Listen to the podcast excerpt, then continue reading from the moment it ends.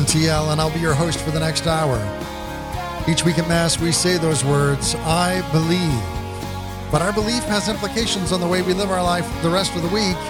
We explore those implications together right here on Outside the Walls. As we come to an end of Respect Life Month, I wanted to take one more opportunity and spend some time talking about our belief as Catholics in the dignity of the human person and the implications that flow from that belief. We believe that God created male and female, created mankind in his own image and after his likeness. And that based on that fact and that fact alone, we as humans have incomparable dignity. And that dignity can't be blotted out or effaced in some way uh, by anything, not by our action, not by uh, some external force, not by oppression, that we are made in the image of God and have incomparable dignity. And because of that, uh, because it, our dignity isn't based on our innocence, it isn't based on our station in life. Uh, because of that, we have certain beliefs that flow out of that of how we should relate to the to those around us, to how we should order a just society and all of that comes from this belief in human dignity. Last week, we talked a little bit with uh, Charles Beard about what it means to value the human person. Uh, if you missed that conversation, I want to encourage you to go over to our website, outsidethewalls.com, and listen to it because it, it's a little bit foundational for us as we're continuing in that conversation today. Today, we're going to be talking with Dr. Charlie Camosy, who's an associate professor of theological and social ethics at Fordham University. Uh, we've talked to him before. He's got some fantastic perspectives. And he's also got a brand new book called Resisting Throwaway Culture How a Consistent Life Ethic Can Unite a Fractured People. One of the things I love about this book is made evident in the front cover as you look at those who have endorsed the book. And what I love about it is the people who have endorsed this book span the spectrum of um, ideological thought from conservative to liberal, from political to religious. And you will find someone in the front cover endorsing this book who you really appreciate their perspective, that, that they resonate with you, that they're in your camp. And you're also going to find someone that you think is completely outside the camp, that they don't even belong here. And yet here they are agreeing uh, that there's some value in having these conversations of uh, what it means to resist the throwaway culture. It can be so easy in our world today. And I'm going to just blame it on social media and the way that it has formed us as a society. We've been trained that all of our opinions are flawless, and that if anyone disagrees with that opinion, uh, we can block them and we can get rid of them and we can uh, hide from them. And so surround ourselves completely with people who agree with us. And this ends up leaving us poorer because we no longer have the ability to be challenged and to grow. Uh, we no longer take the time to really wrestle with ideas. We simply build up and prop up our ideas with people who agree with us. And an idea that is not challenged and not wrestled with ultimately even if it's a good idea, doesn't ever have the strength to be persuasive to someone else, right? Even if you have the correct opinion, if you don't have the ability to articulate it because you haven't wrestled with it, you're going to have a very difficult time in convincing the other person that this way of believing is correct. Now, contrast that picture of hiding behind our own position and our own belief with that of St. Pope John Paul II, whose feast day we celebrated earlier in the week. Uh, I had a, a, priest over for dinner this last week, and he was telling me a little bit about when when Pope John Paul II came to his country for the first time. Uh, and he's from a country in Africa, and he said, you know, Pope John Paul II is the only pope who has has gone to his country. And he says when he got off the plane he stopped where he was and he knelt down and he kissed the ground, which is customary. Uh, but he said the reason that he did it is because he wanted that nation to be blessed.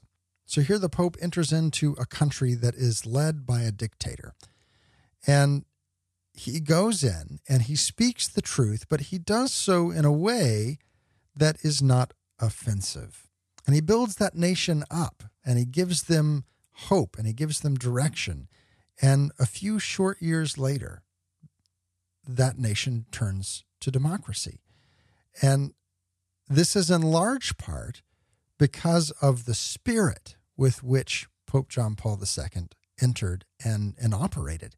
You see the same thing happening in 1979 when Pope uh, John Paul II also went to his home country, to Poland.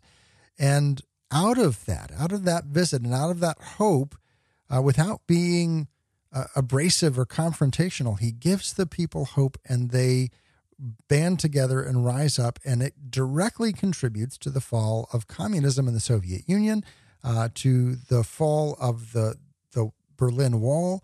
And it's all because here is a person who has a deep and profound respect for the humanity of the people to whom he is speaking.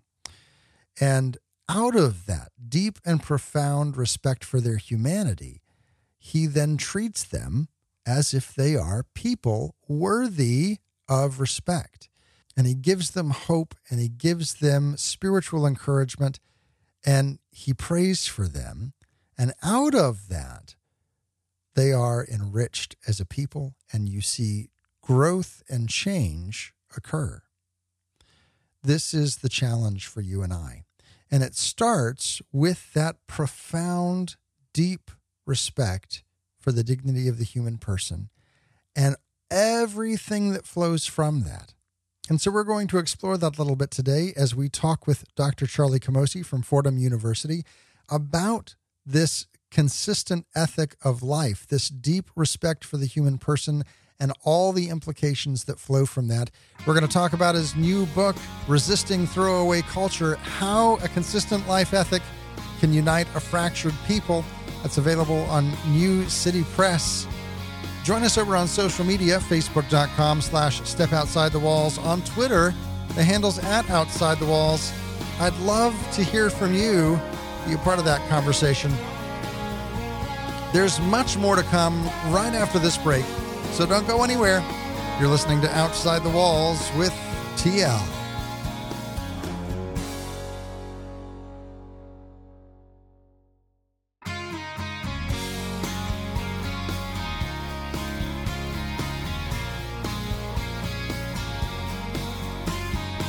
Welcome back to Outside the Walls, where we explore the implications of our belief on our daily life. I'm your host, TL. And here we are at the end of October, the end of Respect Life Month. Uh, in that process, I wanted to spend some time talking about the dignity of the human person and, and why the church highlights this at this time. Uh, to help us explore that a little bit, we're talking today with Charlie Camosy. He's an associate professor of theological and social ethics at Fordham University.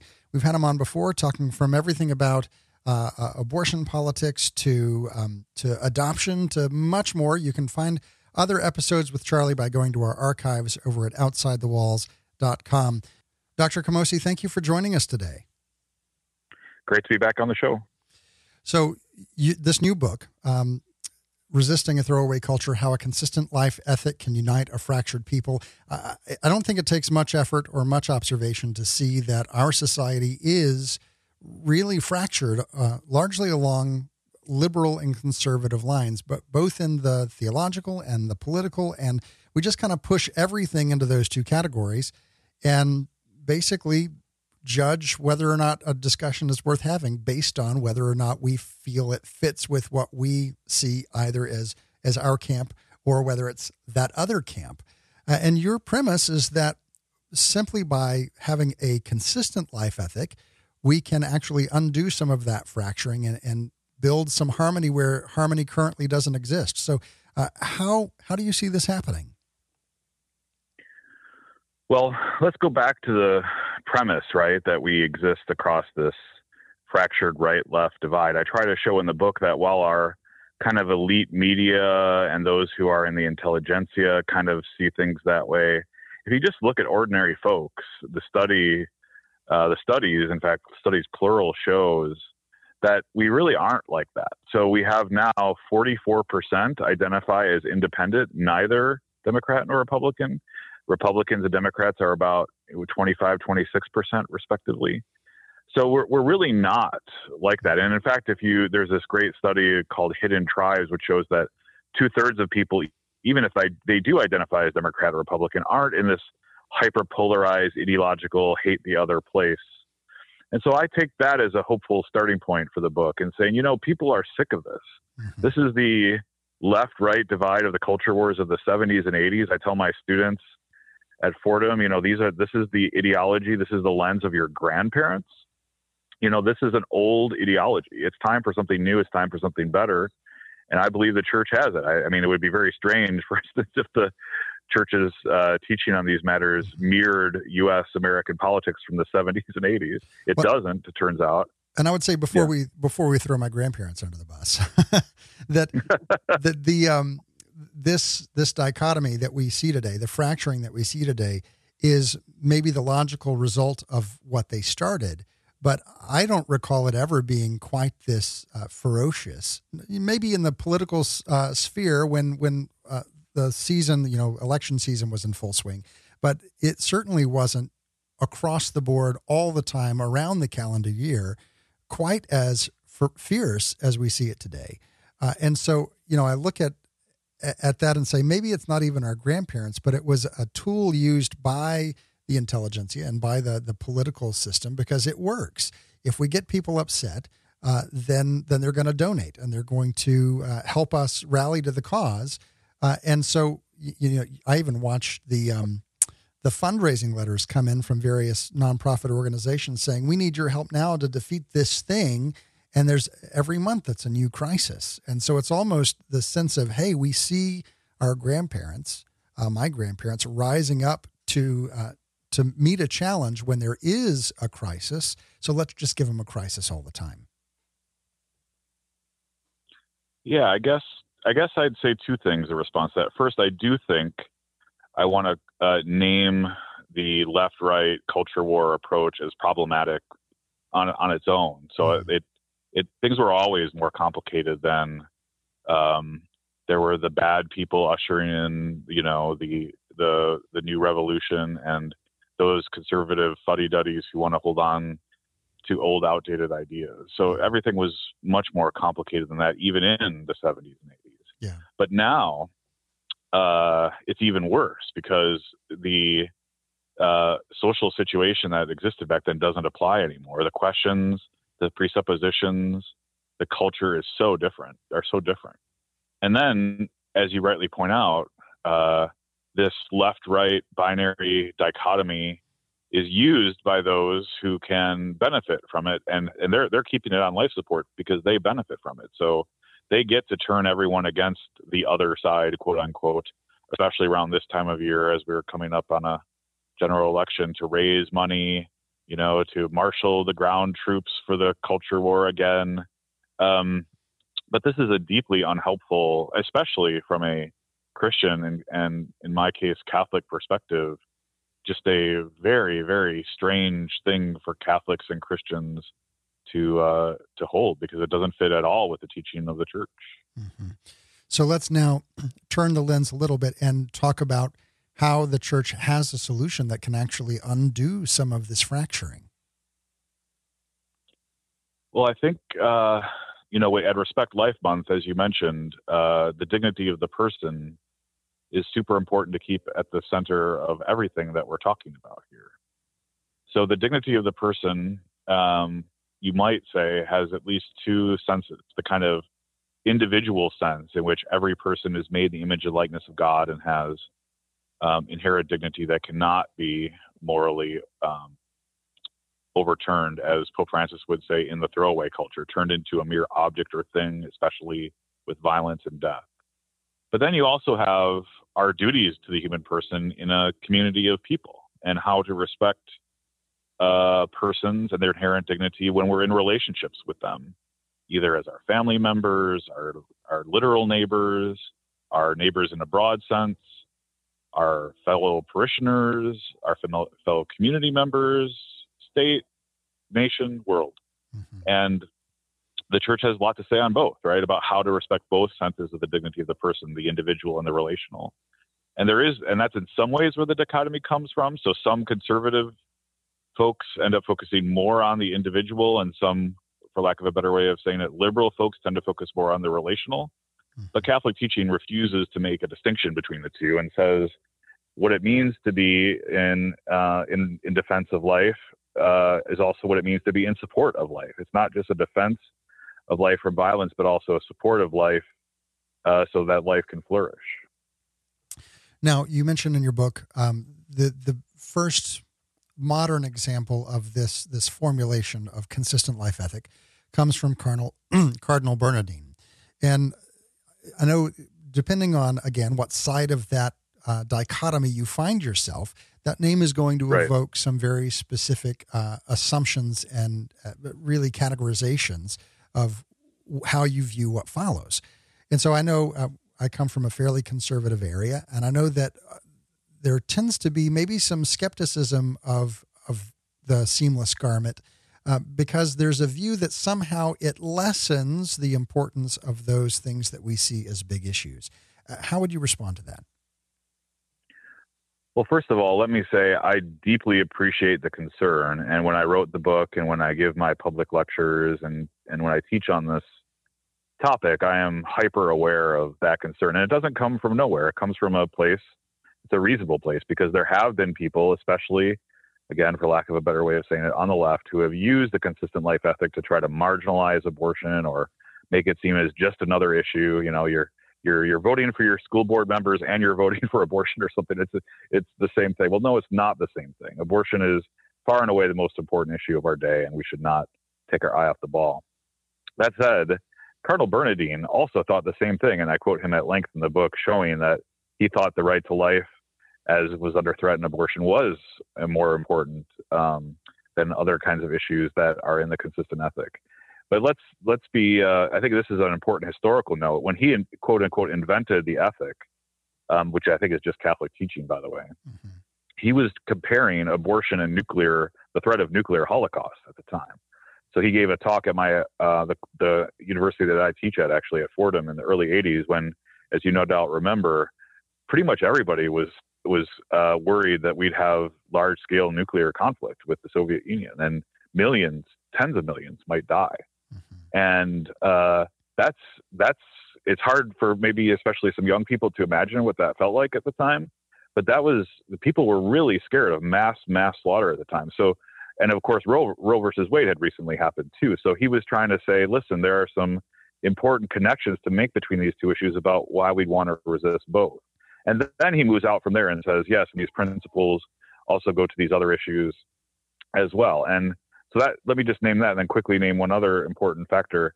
Um, Cardinal Bernardin wanted people to resist abortion at the highest uh, level possible, and he thought, and I agree with him, that this is the best way to do it. When we meet skeptical people, when we meet people we need to evangelize on this issue and help change their minds to see the vulnerable who are under threat from abortion, both the prenatal child and the mother who bears the prenatal child inside her we need a, a, strategy that will welcome them into the conversation that doesn't turn them off immediately. And for my money, and I think the experience of a lot of other people bear this out, if you can show that you're consistent on these principles on issues they care about, mm-hmm. then it's much easier to have that conversation about abortion with them and, and help change their mind. Uh, beyond that, even though I, I, think of, and we mentioned this before we started our conversation, uh, I look at the the story of the Sermon on the Mount when Christ was preaching, and he said, "We all agree that that murder is bad and murder is awful, um, but I say that even if you hate someone, you've already committed murder in your heart." So he's not trying to lessen the the the perception of murder. Rather, he's trying to say, "I'm gonna I'm gonna one up you, and I'm gonna say that this other thing is foundational to uh, murder eventually." Right? That we have to treat this as a very serious thing. And I see in some ways the consistent life ethic also doing that, saying that I care so deeply about abortion that I also care very deeply about all the factors that contribute to abortion and lead to abortion. And so I'm going to treat those with just as much fervor as I treat the specific topic of abortion. And so that's where we get into uh, pregnancy centers and we get into uh, how we as a, a, nation treat mothers, whether we support them, whether we, uh, you know, one of the things I know that you've tried to champion is paid parental leave. Uh, and all of those things which ultimately are tied to abortion in a very specific way. Right. And we could go further and say, you know, two thirds of abortions take place for people who are either either in poverty or poverty adjacent. Mm-hmm. Uh, a very high percentage, especially in this part of the country. Um, but not only in this part of the country, are women of color who face systemic discrimination based on their race, not only in the area of reproduction, where Planned Parenthood and other abortion clinics set up shop in their neighborhood specifically to exploit them, but it, but they face they face that same kind of explicit or structural racial injustice throughout their lives. Mm-hmm. And so when when we when I talk to people who are skeptical of the pro life movement, if I can show them, hey, guess what? I care about poverty. I care about racism. I care about gender equality on these other issues. Right. It becomes it becomes that much easier to say, you know what? There's this other major issue in which these are also connected to which these are also connected, and you really ought to think about that as well. We're talking today with Dr. Charlie Camosy, Associate Professor of Theological and Social Ethics at Fordham and author of the new book, Resisting Throwaway Culture How Consistent Life Ethic Can Unite a Fractured People, available on New City Press. We're going to continue this conversation right after the break. So join us over on social media and be a part of that. Facebook.com slash step outside the walls. On Twitter, the handle's at outside the walls. Don't go anywhere. We'll be right back right after this.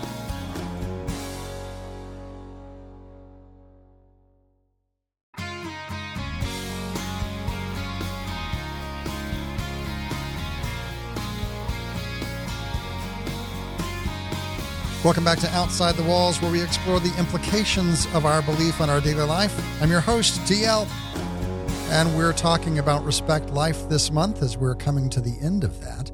Uh, and today we're looking at what it means to respect life writ large. We're talking with Dr. Charlie Camosy, who's an associate professor of theological and social ethics at Fordham University, author of a brand new book, Resisting Throwaway Culture How a Consistent Life Ethic Can Unite a Fractured People, available right now on New City Press. Uh, I've, I've got a copy of it in front of me. I've read through uh, as much of it as I could, and, and we'll be continuing that here soon. Um, I encourage you to go take it and pick it up because we are coming up on an election cycle, and uh, things get a little bit um, raucous during this time of the year. And, one of the things that I think is so important is to be able to break out of the echo chamber and to break out of the, the defined talking points of a conversation and to be able to engage in conversation. Last week, I talked with our guest a little bit about how breaking out of those norms actually gave me a better chance to engage with the person I was talking to and actually got us to a place where both of us ended up changing our mind and, and both in small and large ways. And that's the only way that we can go about healing that fracture is to begin to have these personal conversations. And so this book is a great resource uh, to help you navigate those conversations. Dr. Camosy, thank you, one, for writing it, and thank you for joining us today on the show. Yeah, I'd also note that New City Press is an apostolate of the Focolare. So the Focolare, as we may know, is a, a Catholic lay group under the auspices of Rome uh, officially, and they are totally into this kind of dialogue, which is why I wanted to write it for them. So if if your listeners are interested in even more resources for dialogue, the Focolare might be a group they want to check out as well. So this is a book that you you have been working on for a very long time. It's been kind of kicking around in your head. Um, why don't you can can you share with us an an example of one of these conversations that you had uh, sometime in your life that changed your mind on on a very foundational and essential point that you now hold? Well, uh, probably the most dramatic example is uh, my ongoing, uh, fairly extended and, and, ongoing conversations with a philosopher named Peter Singer at Princeton. Mm-hmm. I, orig- I, orig- I originally just loathed him almost unconditionally as something close to the devil because of his views on abortion and infanticide. And I uh, for for your listeners that don't know, Peter Singer very famously, and I think admirably, in some weird, twisted way, follows his views on abortion all the way to his views on um, uh, uh, infanticide. Mm-hmm. So, for instance, when a lot of pro-lifers point out, "Hey, guess what? You know, a lot of what we're talking about on abortion applies to the neonatal child, the newborn child, not just the prenatal child." A lot of our the people we debate with say, you know, I'm I'm pro-choice on abortion, but not for infanticide. Right. Peter Singer goes the whole hog right. and says, you know what? I guess I guess I'm pro-choice for infanticide too. There's really no distinction to make between different kinds of human beings. I acknowledge, he says, the prenatal child is a human being, but so is the postnatal child. But I got to tell you, in my interactions with him, I've been changed uh, quite profoundly, and I think I've changed his mind too. So he no longer talks about infanticide nearly as much as he used to. He was, it turns out through our conversations, he was much more interested in protecting what he saw as the dignity of non human animals. And he saw pro lifers as being antithetical to that. Uh, and I showed him you don't need to go all the way to infanticide to, to, to take that position. Mm-hmm. And he showed me that, uh, you know, that these are important. And I have a chapter in the book on this that even though the most uh, disabled, youngest human being human being around matters more than even the most sophisticated animal, I think pro-lifers ought to take animal protection seriously. There's a there's an interesting overlap about violence and care for the most vulnerable, those who can't speak up for themselves. And uh, he convinced me to look in my own tradition for thinking about that question. And it turns out that the Catechism and other resources have quite a bit to say about that. So, um, and to finish this point, I think I convinced him he really needs to get um, the Christian churches on board with his animal protection project. Otherwise, it has no no chance of actually working. Mm-hmm. So we, uh, to to put a cap on the point, we uh, we've had extended discussions. I'm debating him on abortion coming up next month at Princeton. Uh, we continue to disagree, but I think we've engaged in a kind of dialogue where we've actually changed our minds about things.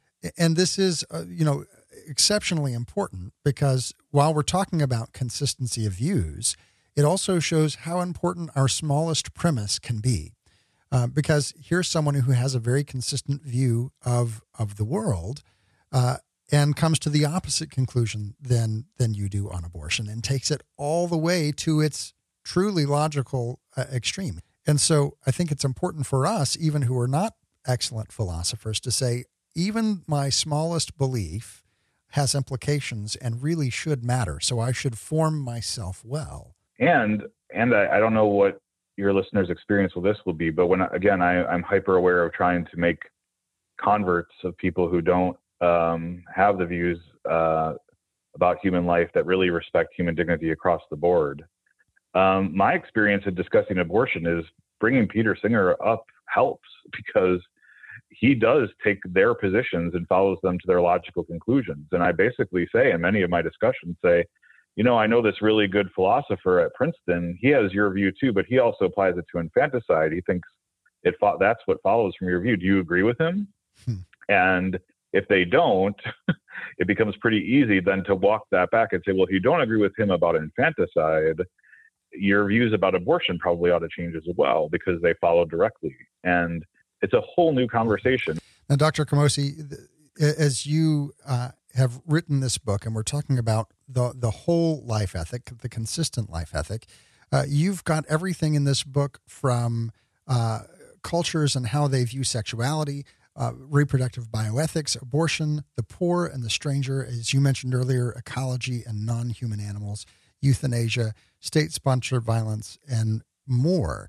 Uh, all of this stems out of the two greatest commandments to love the Lord your God with all your heart, to love your neighbor as yourself, so long as we take those to their extreme. So let's talk just a little bit as in these last few minutes about um, how this view and how living out a, a, life as if we are serving Christ and as if we are representing Christ, uh, this life of hospitality, how that maybe touches on everything and how that can change our lives in the small details as well as the large? Yeah, that, that's a great question. I um, I try to set up Pope Francis's uh, skepticism of throwaway culture again, where uh, everything, including people, are often turned into things and then discarded, often violently, with contrast that with a culture of hospitality and encounter, where uh, we are instead of uh, using words and phrases and engaging in practices which cause vulnerable, vulnerable and voiceless to simply be discarded and thrown away, where they're encountered and and and, and we seek them out and, and have a genuine encounter, and then upon encountering them, offer true hospitality. I think one way to think about this, especially with regard to sex and sex cultures, which is the uh, chapter I open with, is with just simply welcoming children as a gift from God, which I know with your eighth child just born, you are doing this exceptionally well. Um, we have a 16 month old at home and three other children, and we're, we're trying to do our best in that area as well. But then there's beyond sex and sex cultures and reproductive biotechnology, there's there are so many other areas where we could think about a genuine culture of encounter uh, and hospitality being the antidote to throwaway culture. So when we think about Jesus's command to visit the stranger and or visit the uh, prisoner, right? Um, mm-hmm. I have a chap I have a chapter in there on state-sponsored violence where I focus a lot on mass incarceration. Uh, if we think about um, again animals, if we think about animals as being simply discarded in factory farms, or if we're going to respect them as the creatures God gave us, having genuine encounters with them. Uh, you know, living on smaller farms, not the big factory farms, having pets, rescuing animals. Um, I think that's super important.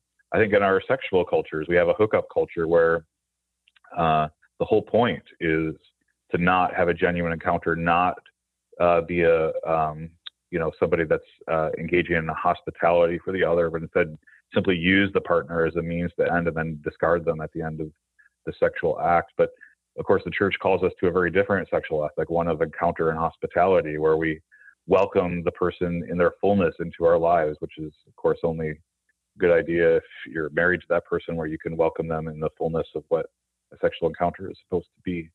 So there's just so many different areas where um, the resistance of throwaway culture, which is in the title of the book, is to be met, in my view, in my read of Pope Francis anyway, with you know encounter and hospitality at the end of the day. Well, I think that this is also a big challenge for us because it it means that we have to examine how is it that we uh, that we use the things that are around us. Uh, obviously, we we need to move to a place where we don't use people as objects, but we encounter them as persons.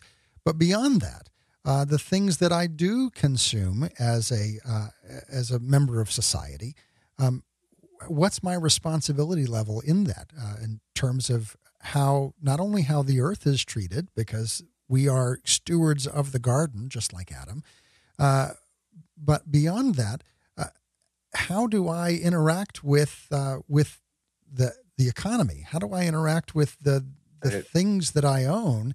And am i doing those in a way that reflects my christian belief? Yeah, it's tough because everything almost everything that uh, is pushing in a particular direction today is pushing more towards a, a, impersonal, disconnected throwaway culture of consumerism. And the church, of course, has a has a command uh, that resists that to us. And the command is to love one another as I have loved you. The, the command of Christ.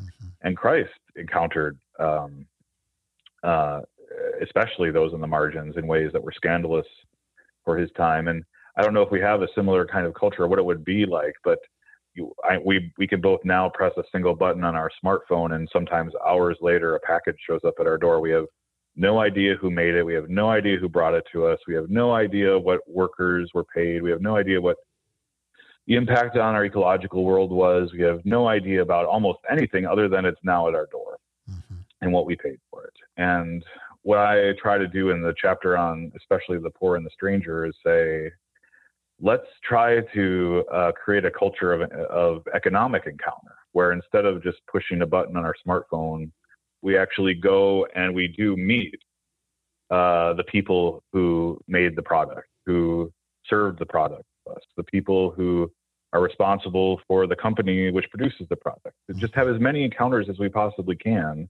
and learn as much as we possibly can about how that product is coming to us. And so instead of leading this disconnected life facilitated by a smartphone and and I, am I'm, I'm saying this because I'm guilty. I'm not I'm not holding myself up as the paragon of virtue in this area, but I'm trying to work on it too.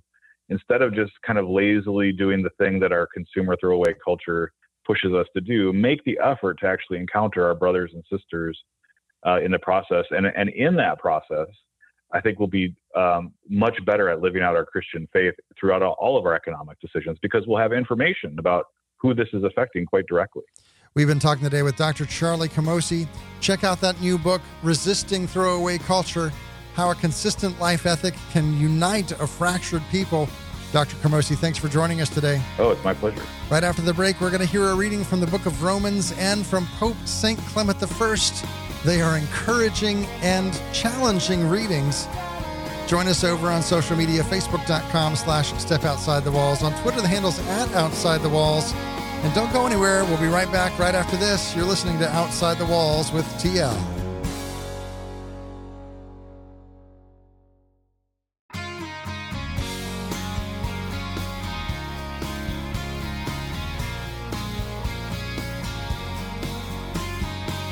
Welcome back to Outside the Walls, where we explore the implications of our belief on our daily life. I'm your host, TL. We talked today with Dr. Charlie Camosy, who's the Associate Professor of Theological and Social Ethics at Fordham University. He's got a great new book out called Resisting Throwaway Culture How a Consistent Life Ethic Can Unite a Fractured People. If you missed any part of the show or you want to share it with your friends, have no fear. All of our episodes are archived right over at OutsideTheWalls.com. You go there, this episode will be right at the top of the page here by the end of the day. Uh, and you can share it on your social media. You can listen to it as many times as you want. You can even subscribe so that you never miss an episode if you happen to be away from your radio. As always, there's more to my conversation with Dr. Camosy than we had the time to air here today. And you can catch the rest of that over at outsidethewalls.com. Up in the top right hand corner, there's a little link that says support the show, Patreon. And all of those who help keep us on the air get these extra segments each and every week. This week, however, I'm giving it to everyone because it is such an important conversation. So you can find that. I want to invite you over, whether you've ever supported the show through Patreon or not. Why don't you go take a look today? Download that extra segment. It's about 10 to 12 extra minutes. It's well worth your time. And consider whether or not you want to help keep us on the air week in and week out. For as little as $5 a month, you can join the community that helps us do that and get new segments, extra segments each and every week. Well, as we move on, I want to pose to you a question Is it possible to be both right and wrong? Well, I think that our readings today are going to lead us to the conclusion that the answer is yes. It's possible to hold a correct belief and a correct opinion, but to do so in a way that leads us to pride. And this is where we find ourselves in many of these contentious arguments is not so much that we are even arguing over what is right and what is wrong, although we may have convinced ourselves that that's the case. But very often we are fighting over our own need to be right and for everyone else to see that we're right.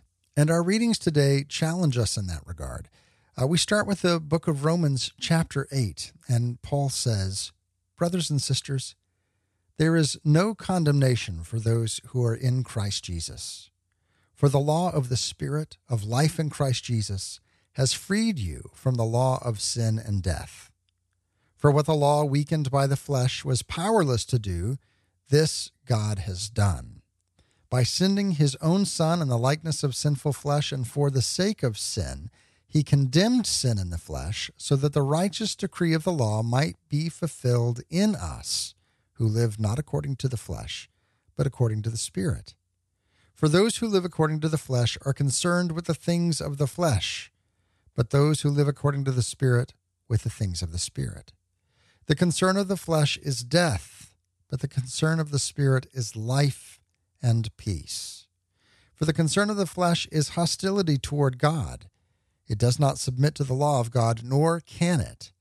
And those who are in the flesh cannot please God. But you are not in the flesh.